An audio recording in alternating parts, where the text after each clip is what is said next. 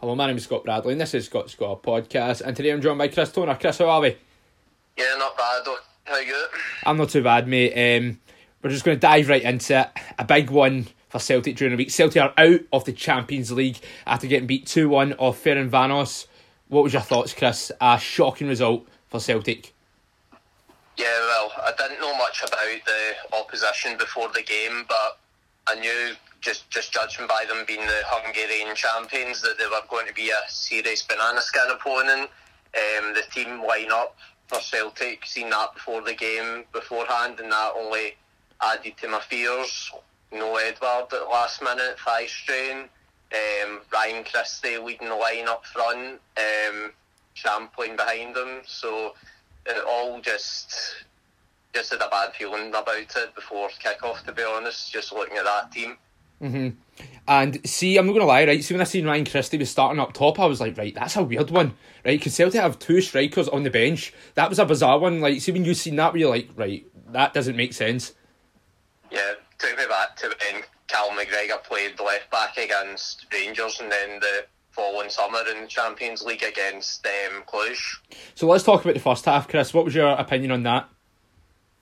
Uh, well, after the early chances from Forrest and Elyounoussi, Ferencváros went on the break. Um, Brown was back to defend the um, corner.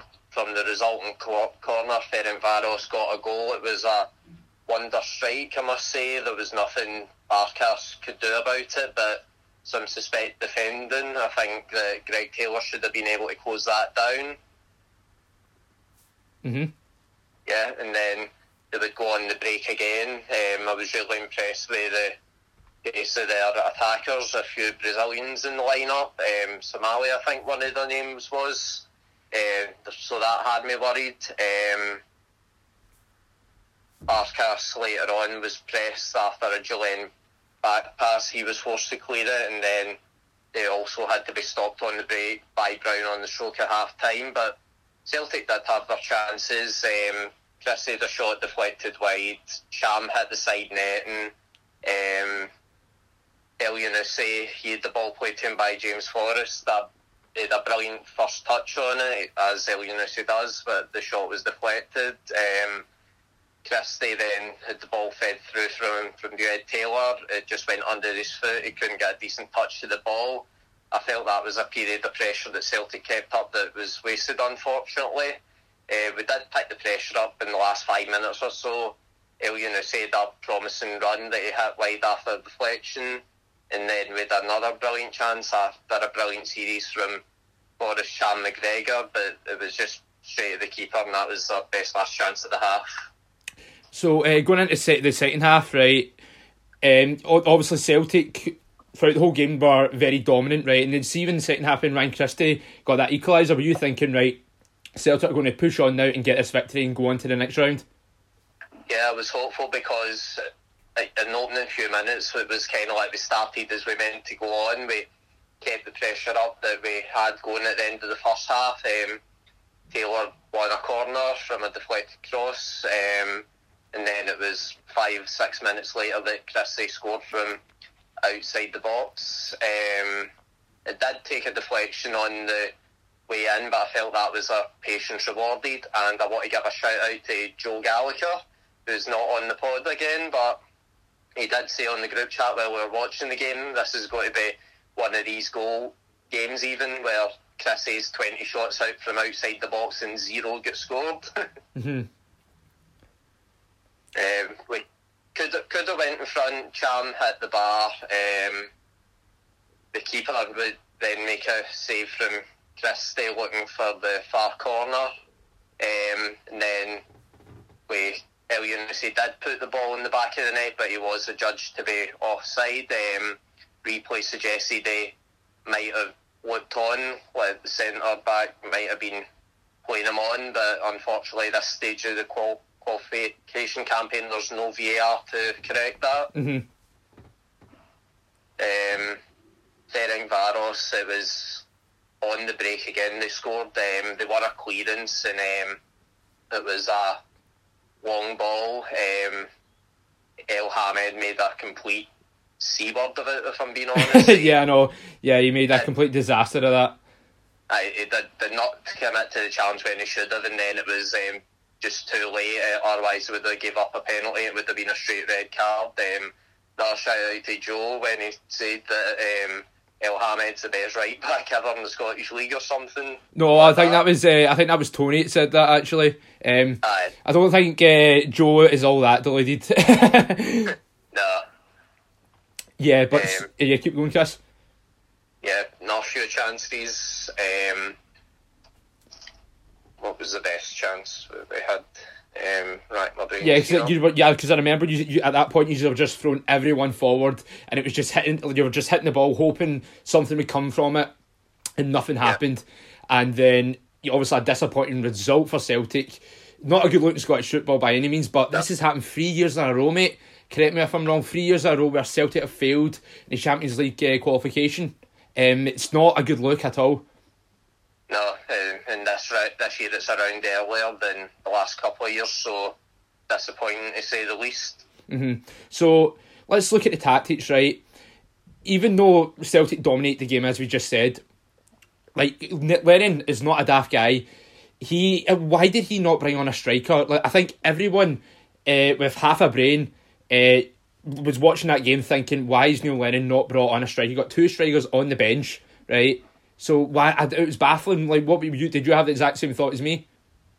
Yeah, and what got me was it took seventy-seven minutes to get a striker on the park, and that was just a move out of pure desperation when we were already losing. Um, came out after the game to say that neither Kamala or Ayet are match fit, but the question I've got to ask is, when are they going to be match fit? They're not going to be match fit when they're sitting on the bench. Um, Ayet, a five million pounds signing, obviously he didn't get much game time at West Ham, but mm-hmm. yeah.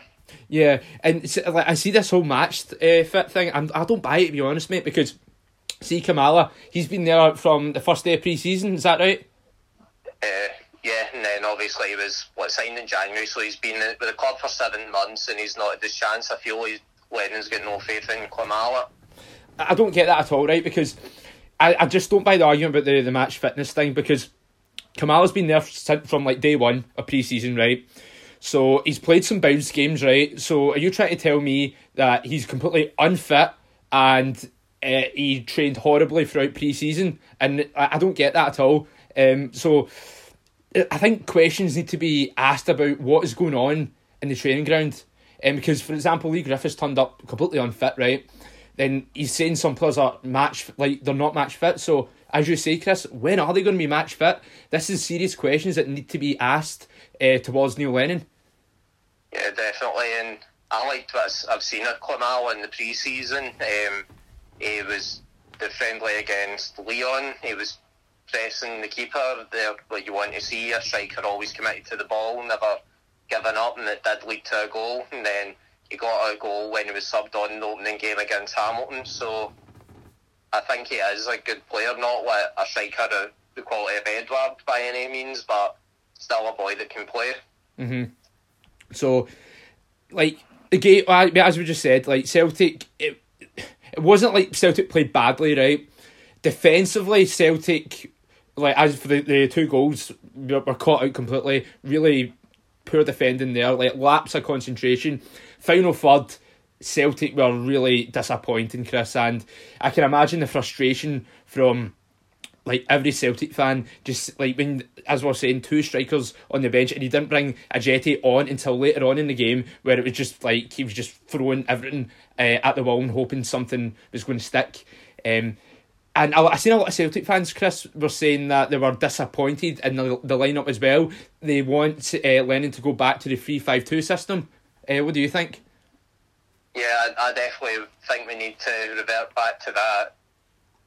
three five two, it worked so well towards the end of last season, so I definitely do want to see us get back to it. Mm-hmm. And James Forrest, Chris, missing again in Europe. Yep. Um, what do you think? Do you, do you do you think his performance is like decreased since Brendan Rodgers has left, or do do you yeah. think have you seen a change in him? Yeah, definitely think he has. Um, obviously, he's got a bit of competition now, David Turnbull coming in, so I think like him waiting on the bench will make him have to step his performances up, because he knows someone there's on the bench there waiting to take his place if he's not up to it. Mm-hmm. And what was your thoughts in midfield, Chris? Uh, how do you think Scott Brown played? Um, I seen he was getting a lot of stick on uh, Celtic Twitter. Yeah, just like same old James Forrest. I think you've mentioned it on here before, um, just like always like passing to the side or backwards. Yeah, it's just the same old, same old. Like he's, I, I think he's bulletproof because Lennon loves him and he's the captain. And we went over this before in uh, previous pods. We don't need to go over it again, but it's, I think Lennon needs to finally realise that Brown is not the same player he was years ago. He's he's I think he's in his last year of his contract. Is that right? Yeah. Um, I think so. Yeah. Yeah. So he's in his last year of his contract, and it's the midfield is it's just looking a bit uh, bit mundane. And obviously, Cal McGregor is a really good player, but I feel as though that Celtic midfield is needing something to spice it up, a, a, like a I don't know a younger player, something something someone who can add a wee bit more energy to the, the midfield. And I don't think Brown does that at all. No, he doesn't. At thirty-five years old, you're not going to get that level of production out of a thirty-five-year-old. And uh, Elyounoussi, what was your thoughts on his performance? Elyounoussi is definitely one of the most frustrating players. Um, it a good first week against Hamilton. Um, then the next couple of league games um, wasn't good in either of those. He was really good against K R. Um, obviously, the first touch chance that wound up deflected. So it was a wee bit better in this game, but it's still like bang your head against a brick wall with this guy. Mm-hmm. And Incham, uh, do you think his head's gone? I know that that term's been thrown about quite a lot in Scottish football, but do you think Incham's head gone? Uh, his head is gone. He's going to be uh, leaving Celtic quite soon. Yeah, I think it's very possible. And Lennon did come out and criticise without naming them. It doesn't take a genius to work out who he was referring to about players that didn't want to be there. Um, I think it's a fair enough criticism, and if the price is right, then by all means they should be sold, but at the same time, as right as Lennon was in calling players out if they don't want to be there, I still think Neil Lennon needs to come out like a man and take a bit of responsibility for getting his team selection, because it's, it's team selection wrong, and it's not just been this, well, not necessarily the team selection in every game, but needs to take accountability for this entire season so far, because we've played five competitive games so far this season and we've stank in three of them. Like the Kelly game, that was a lucky free kick. We didn't score from open play. That was a mistake by Kelly's keeper on that part. And the Dundee United game, that was a lucky one as well. We really got out of jail free in that one. Now this has happened. Mm-hmm. And not to mention what happened with Bolingoli.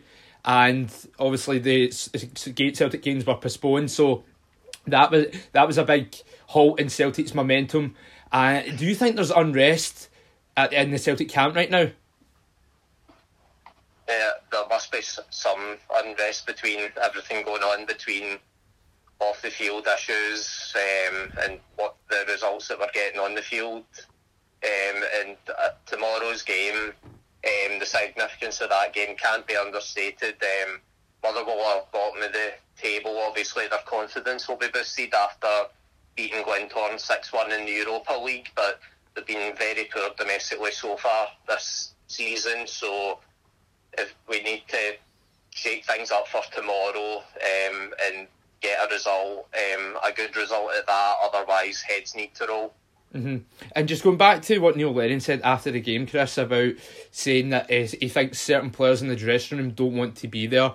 Um, obviously, you mentioned Incham. Do you think there's other players uh, that that he's obviously not mentioned like publicly? But what players do you think don't want to be at Celtic right now? Um, well, one that everyone was saying online was, after the game was Ayet would have been one of the ones he was referring to. I don't know how Ayet managed to get back into that team. It was um, Eton had started at centre-back the last couple of games before that, so obviously he's managed to work his way back into the team somehow, but uh, that was another selection that got me when he'd been out for a few games.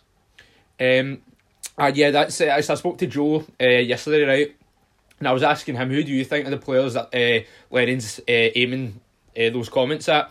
And he said to me, um, Ayer, uh, because every week it seems like Ayer's getting linked with a club left, right and centre. So his agent's obviously trying to get him a move out the club. And he said Ryan Christie as well, because apparently Ryan Christie's dad uh, said that he's, Ryan Christie's got high ambitions to go down south and play at a higher level. And obviously the one we just touched on, Incham, um, yeah, he's uh, he wants to get out there, it's obvious. Um, do you feel as though Incham is a, a wasted talent at Celtic?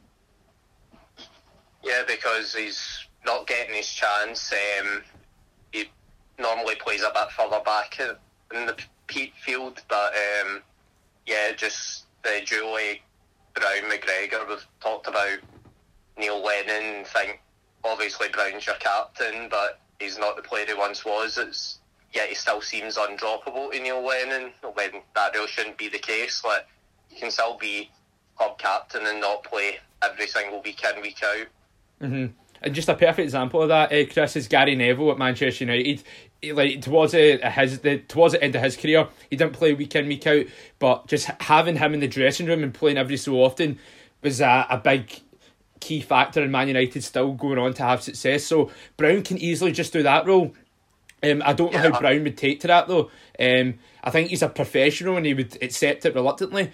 But I think that's a role that Brown could easily do. Doesn't he play week in, week out? Uh, he could, because he he does have a massive influence at Celtic because he is a leader, has to be said. And if you see otherwise, you're daft. Um, but him starting week in, week out, those days are long gone, Chris, one hundred percent. And like, and I was going to ask you another question. Um. Do you know what, obviously you know Celtic Twitter, right? Celtic Twitter and Rangers Twitter, after a bad result, sometimes they tend to go a bit O T T, right? But Celtic Twitter were, oh mate, it was, I was looking at some of the tweets, it was, it was a very toxic place, um, so it was, and I've seen a lot of Celtic fans saying they want Neil Lennon to go. um, do you think that's a bit O T T, or do you think they have some merit in what they're saying? Bit O T T at the moment, give it to another couple of months down the line and see how the league campaign goes, and then if indeed we if we somehow didn't make the Europa League group stages, then might be time to think about it then, if it comes to it. Yeah, because remember when Neil Lennon first got appointed, uh, there was a lot of backlash about it. A lot of Celtic fans were raging. They were like, why be, why be going back? We want something new, we, we want something fresh. And Celtic went on to went on and had a really good run.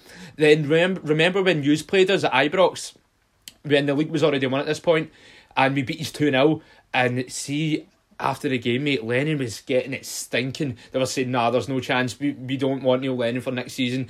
And like, I've, one thing I've noticed about Celtic fans, see when Celtic get a bad result, especially under Neil Lennon, they it's like a switch. You just completely turn on him.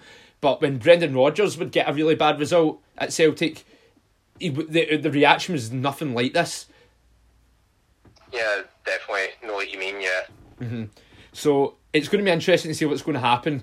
Um, but I want to touch on uh, David Turnbull. So that the, the that the news came out about Turnbull the day after.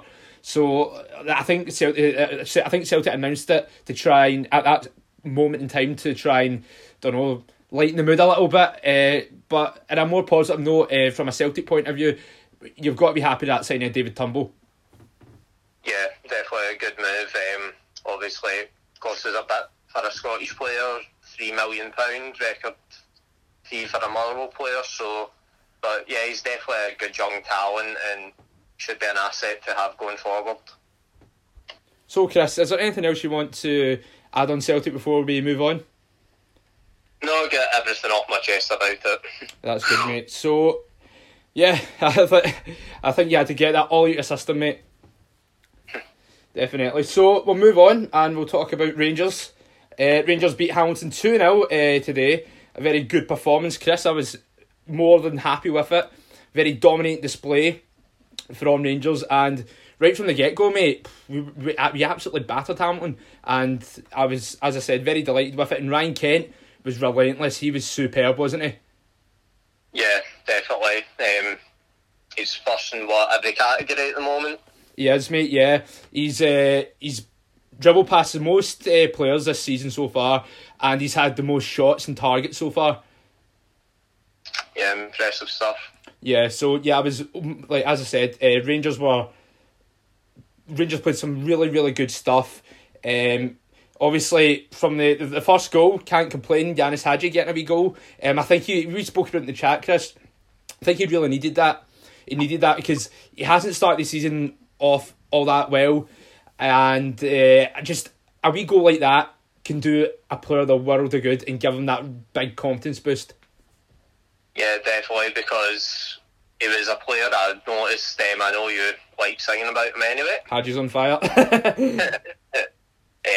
yeah, um, didn't have the best start of the season. Um, hadn't had any goals yet or anything like that. Um, obviously, the much maligned performance against Livingston, but definitely feeling now with um, getting that goal. It's a monkey off his back, and it's only going to make him play better. He did nearly add a second goal. Um, Ryan Fulton did make a good save from him.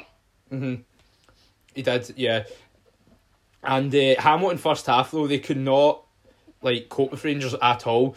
Um, see down the left hand side, Chris, we were we were ruthless. Like Barišić, Ryan Kent, and even Barker to a certain extent made interchange with Ryan Kent, and I'll get onto Barker in a minute. Um, I will give Barker just the slightest bit of credit, but he did work hard today. Um, but yeah.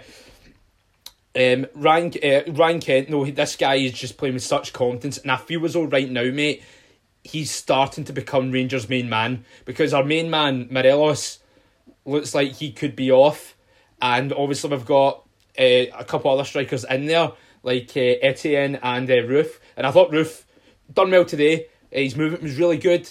um, he was just unlucky uh, not, not being able to get a goal. He should have, he had a couple chances that he should have buried, from a player of his uh, calibre, but he's I, I think he's just getting settled in, and the goals will come, and I think he'll be up there at the, the top end of the season.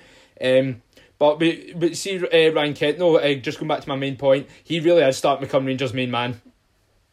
Yeah, um, obviously it was the second goal. Um, his shot led to the second goal, forced a good save out of Fulton into the path of Tavernier, who was like more in a striker's role at that point, and you looked at his average position on the park. Um, he was very forward, very attacking. Ah, he was, mate. Like he was, like he was almost like he was uh, playing like playing like a striker. He was always in the final third. And yes, I I have criticised Tavernier in the past, and it, it has been justified. Um, but nobody can deny going forward. Uh, as a fullback in this country, I don't think there's anyone better than Tavernier going forward in this country as a fullback. No, not, not definitely not at the moment. Mm-hmm. And uh, yes, defensively he can be very questionable, and it is, sometimes it can be very frustrating. But he has started the season off well, and he was in the right place, right time. And yeah, like there was not real, there's no real complaints from me today, um, on the performance. Second half, I thought oh, this is what this is what always happens. Was it's a wee bit annoying. Um. I'm just nitpicking here because there was nothing really to complain about, but it has to be said. It was just second half, and um, we did dominate the game. We dominated dominated the game throughout the whole ninety minutes, but it was just second half. We didn't really kill off the game, uh, even though we won comfortably two nil, but we didn't get that one or two more goals just to finish him off.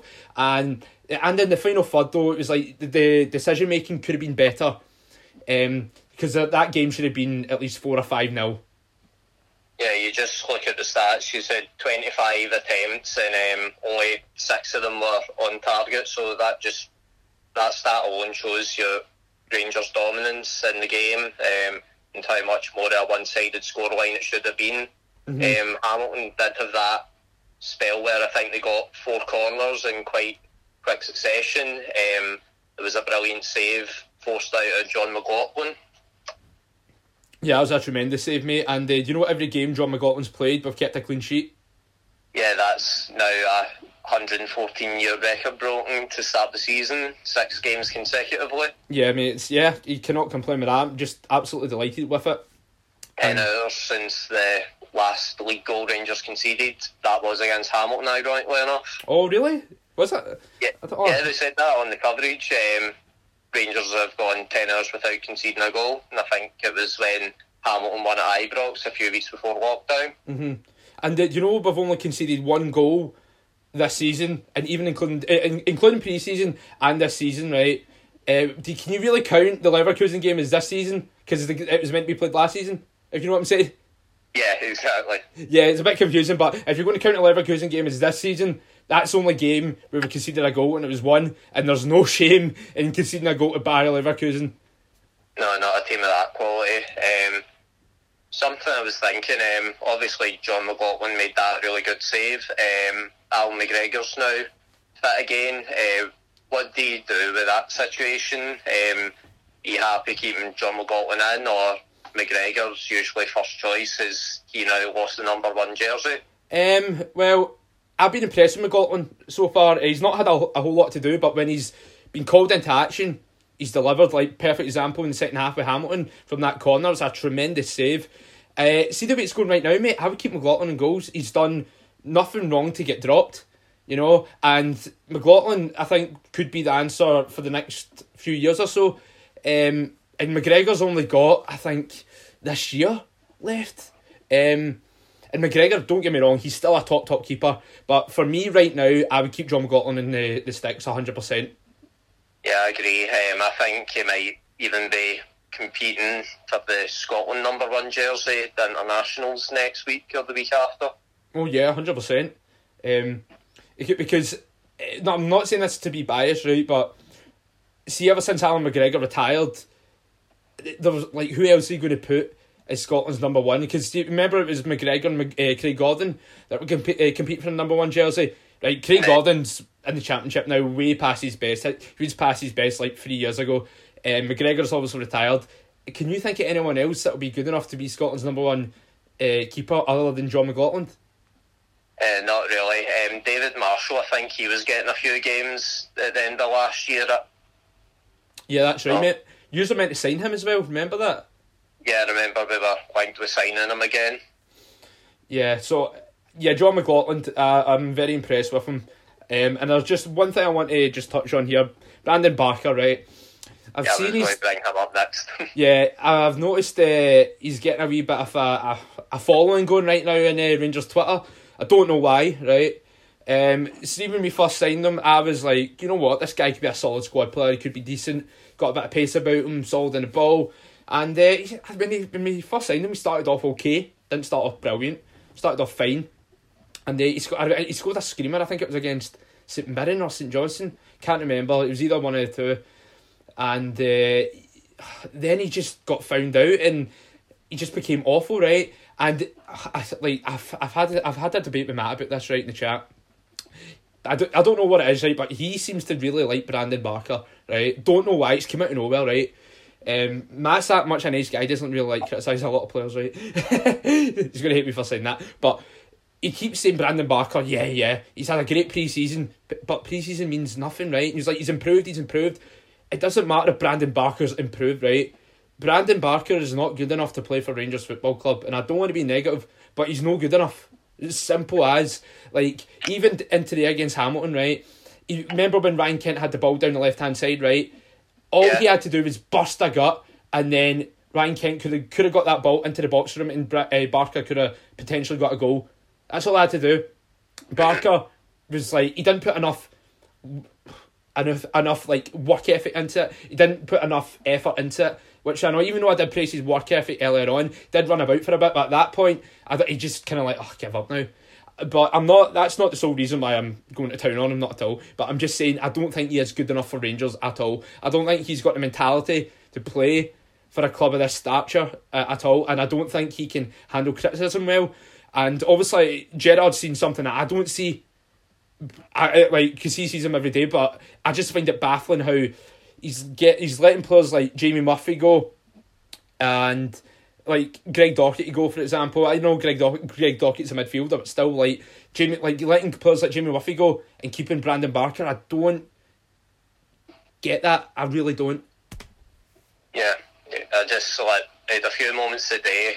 Um, the, that first touch, it wasn't a good first touch, and it took him away from it. Otherwise, he could have had quite a good chance. Yeah, and remember he had that shot outside the box in the first half, and it just went yeah, that, right down to corner flag. Yeah, it was a, that was a terrible hit. Oh, I know. It's just when I see that, I'm like, oh, Barker, man. Yeah, but it's it's a weird one from Gerrard. Um, I don't get it at all, but um, I'm just want to give a wee shout out to my boy Ryan Jack. I thought he looked really good today, as he always does. Um, and it, we, I don't think we've had a chance to speak about this. No, we did actually. Um, no, I tell a lie, we actually haven't. Um, because obviously we didn't do a pod uh, after the the Livy result.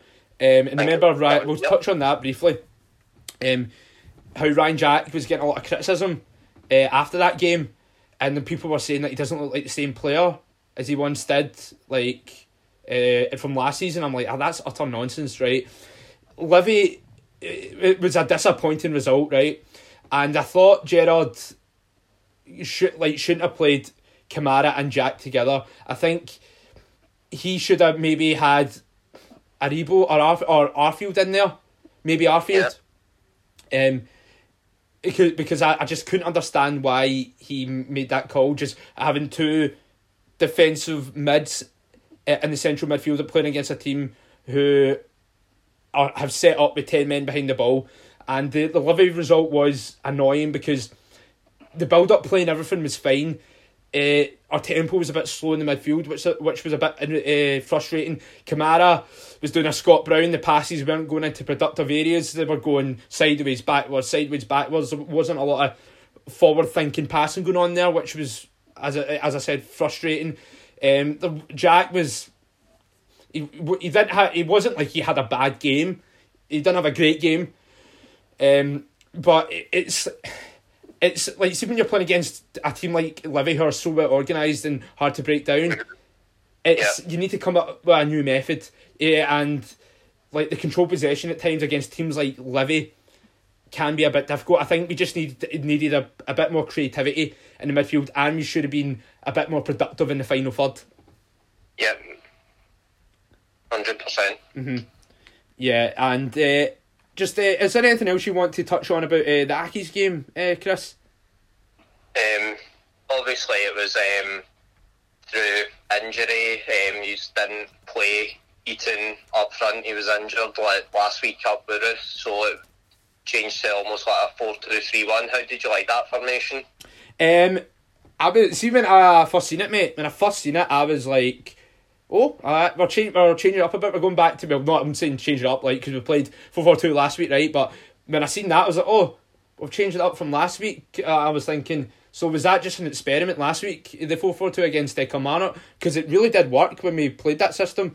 And, uh, yeah, like, I wasn't complaining too much, but Rangers Twitter, as per usual, was pff, not happy with it whatsoever. Yeah, well, it's a formation that doesn't work for us, so... did work for you today. I was just interested in your take on it. Yeah, it, it did work, and uh, like I can't complain at all, mate. I really can't, because see, when we play the the four two three one and we do we play it with a high tempo style, and we like we like play it down the left hand side, which is, in my opinion, uh, our strongest asset. Down when when see when Morelos isn't playing down the left hand side, that's when we're so creative, and when you've got Barišić playing there and you've got uh, Ryan Kent there, all you need to do is provide to them, give them the service, and they will give the strikers the service, and they will create goals. So yeah, I was I was totally fine with it. I was happy when I seen the four two three one, but the, the Rangers Twitter were like, no, no, why are we going back to the the the four two three one? But when you think about it as well, mate, right, as you said, Etienne was uh, injured. No, sorry, uh, yeah, Etienne was injured. Morelos can't play Uh, up top with anybody. It's a fact. He, he, he just can't, in my opinion. He, Morelos needs to be the focal point. He can only play yeah. up top on his own. So, yeah, like I, I can understood. I uh, understood why Gerrard uh, changed changed it back to the four two three one, and it had uh, Roofe playing up top himself. And as we said earlier on, I thought Roofe had had himself uh, tremendously well up top, and they only grow into Scottish football and into the Rangers team as uh, the weeks go on. Yeah, but I was yeah I was totally fine with it. Yeah, um, speaking of Morelos, the camera did show him at one point towards the end of the game. He was kind of sitting looking a bit annoyed that he wasn't going to see the see the pitch. Yeah, um, because at half time he was uh, obviously very happy. I think he was expecting expecting to get a uh, uh, like a a run out, and obviously yeah. that never transpired. Um, yeah. The, are you on? You go. I was just going to say, I do think Gerard handled whatever the situation was pretty well in that. Um, obviously, it's accepted that he's back in the team now, so that's kind of know his place. Mm-hmm. Yeah, like, because, yeah, like, as you were saying, like, I like how Gerard has handled it, where he's not he's not taking any nonsense. And last week, obviously, with Kamala, Morelos was left out because uh, Gerard said he, he didn't train well at all, and that, that's totally understandable. Um, and Gerard's, he, he, as we know, takes no nonsense, and he's like, right, okay, I need to pick the players who have trained well, uh, and I just can't keep going for Morelos all the time. I just can't continue to pick him week in, week out. Um, and he also said that he just he wasn't his usual self, so it made sense. And uh, Roofe done well last week, got a goal against Kilmarnock, and uh, Morelos. Uh, obviously, as the Hamilton game was going on, as you said, he did not look happy. He wasn't going to get on, and it was like we speak about we, uh, we speak about him every week, and it's always like a new story comes out. I, apparently, Morelos is trying to force a move that he was saying that he wants Rangers to accept a bid from uh, Leo, the eighteen million pounds bid, but Rangers are like, no, we're not accepting that. Your valuation is twenty million pounds, so. Yeah. Yeah, we're not accepting anything less than that, and that's what I can commend the board on. We're taking no nonsense whatsoever, and we're just, like, standing our ground saying, right, if you want to go Morelos, we want twenty million for you. So the way it's going now, mate, I think it's very likely he will be off. Um, yeah. I think it's just uh, only a matter of time. Um, yeah, definitely. But yeah, I've, I always say it all the time, mate, you'll go with my best wishes. And I feel comfortable and confident in the players that Gerard's brought in.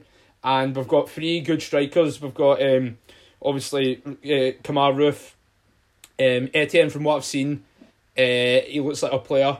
Uh, Jermaine Defoe as well. We all know how good he can be and how good he is. So I'm totally fine with that. And uh, I just wanted to touch on another thing as well. Uh, Kamar Roofe in the second half against Hamilton. Uh, what do you think? Do you, do you think that was a penalty? Um, definitely it was like some con- contact. Um, I don't know if it was like he went down a bit theatrically that um, made the referee swear otherwise, and then because he had initial contact with the boy, so maybe if there wasn't like initial contact, then he might very well have won it on a different day. Possibly, um, but from my va- vantage point, I thought you've seen them giving, you've seen them not. Um. So it's like, depends on the ref, and Willie Collum, in my, in my opinion, probably yours as well, mate, he's not a good referee. Um, so yeah, that was a bit, ugh, it didn't really matter at that point, but yeah, in my opinion, I, you, I, I pr- it probably was a penalty. Um, just depends on the ref that you get. Um, yeah. Yeah, so is there anything else, Christy, that you want to touch on? I've been waiting for this one, we didn't get to do the pod last week, but the...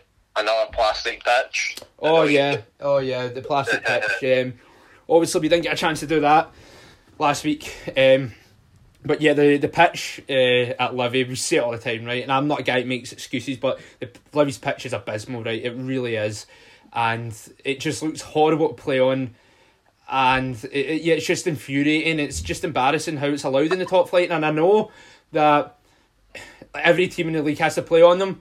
And I'm not saying that's why we drew the game, but come on, come on, you know what? Come on, fuck, man, right? It's it's beyond embarrassing. It's it's not a good look in Scottish football. Like when just say like Jamie Carragher or, or like these top players from down south, right, are turning on Scottish football. They're going to check out their pals D V G, and they're like, oh, Rangers v Livy, and they're seeing this pitch, and they're like, oh, jeez, oh man, like that's horrendous, and that's why people down south always laugh at our, our game because it's stuff like that. Like Kilmarnock, Hamilton, Livy, and with their awful, awful pitches.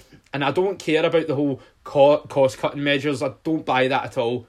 Because you see teams like Saint Johnstone, Motherwell, Saint Mirren, They don't play in plastic pitches, but Livy, Kilmarnock, Hamilton find a way around it. It's it's pathetic, in my opinion.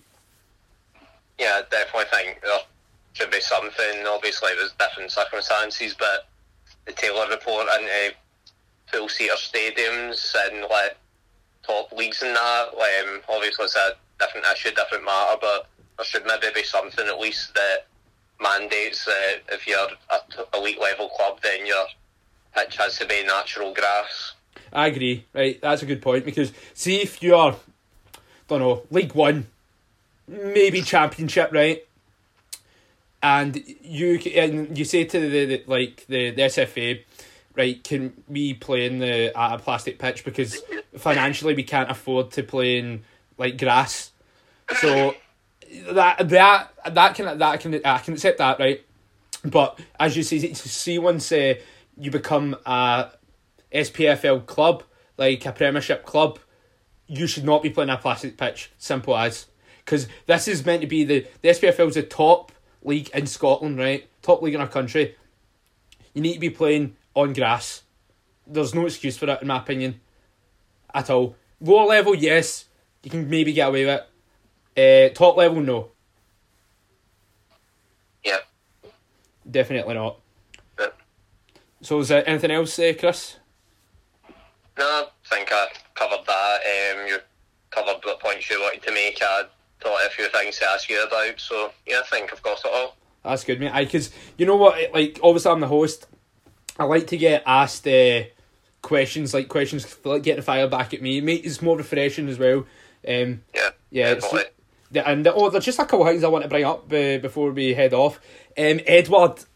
Um, I seen Neil Lennon, uh, I'm reading an article right now, it says, this is the the, the headline, it's from uh, The Sun, it's a quote from Lennon, so it's not B S, um, it says, Lenny, we don't need to sell Edward.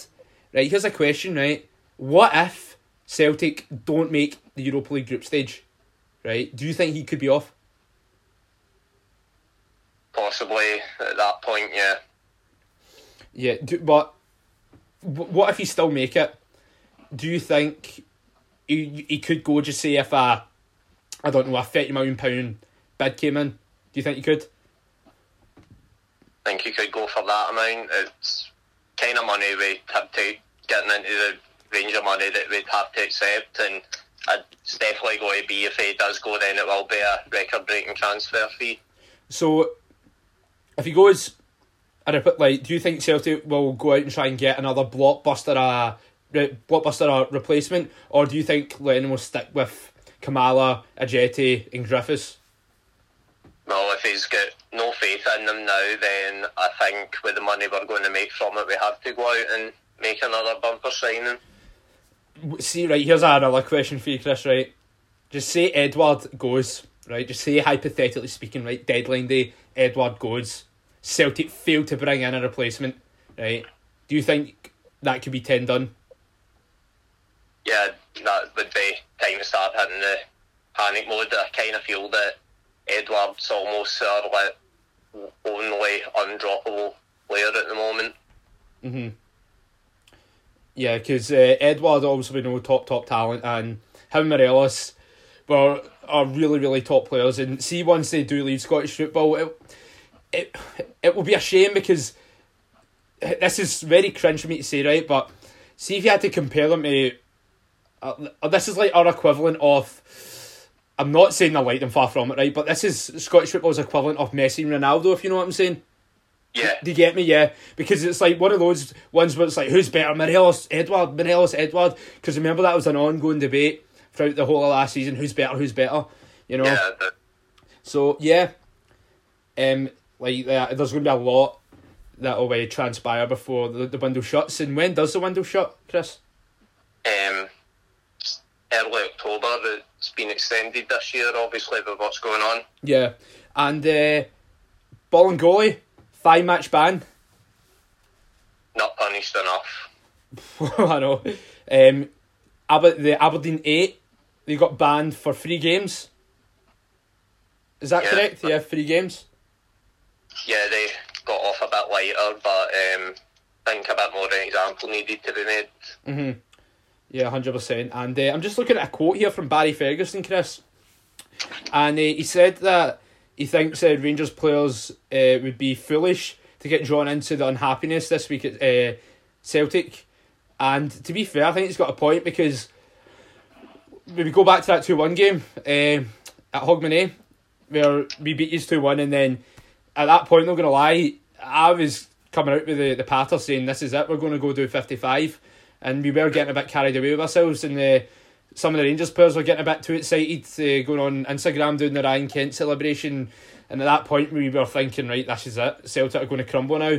So that's the thing we'll see. When you do think Celtic are down and out, they always seem to come back, and they, they come back stronger.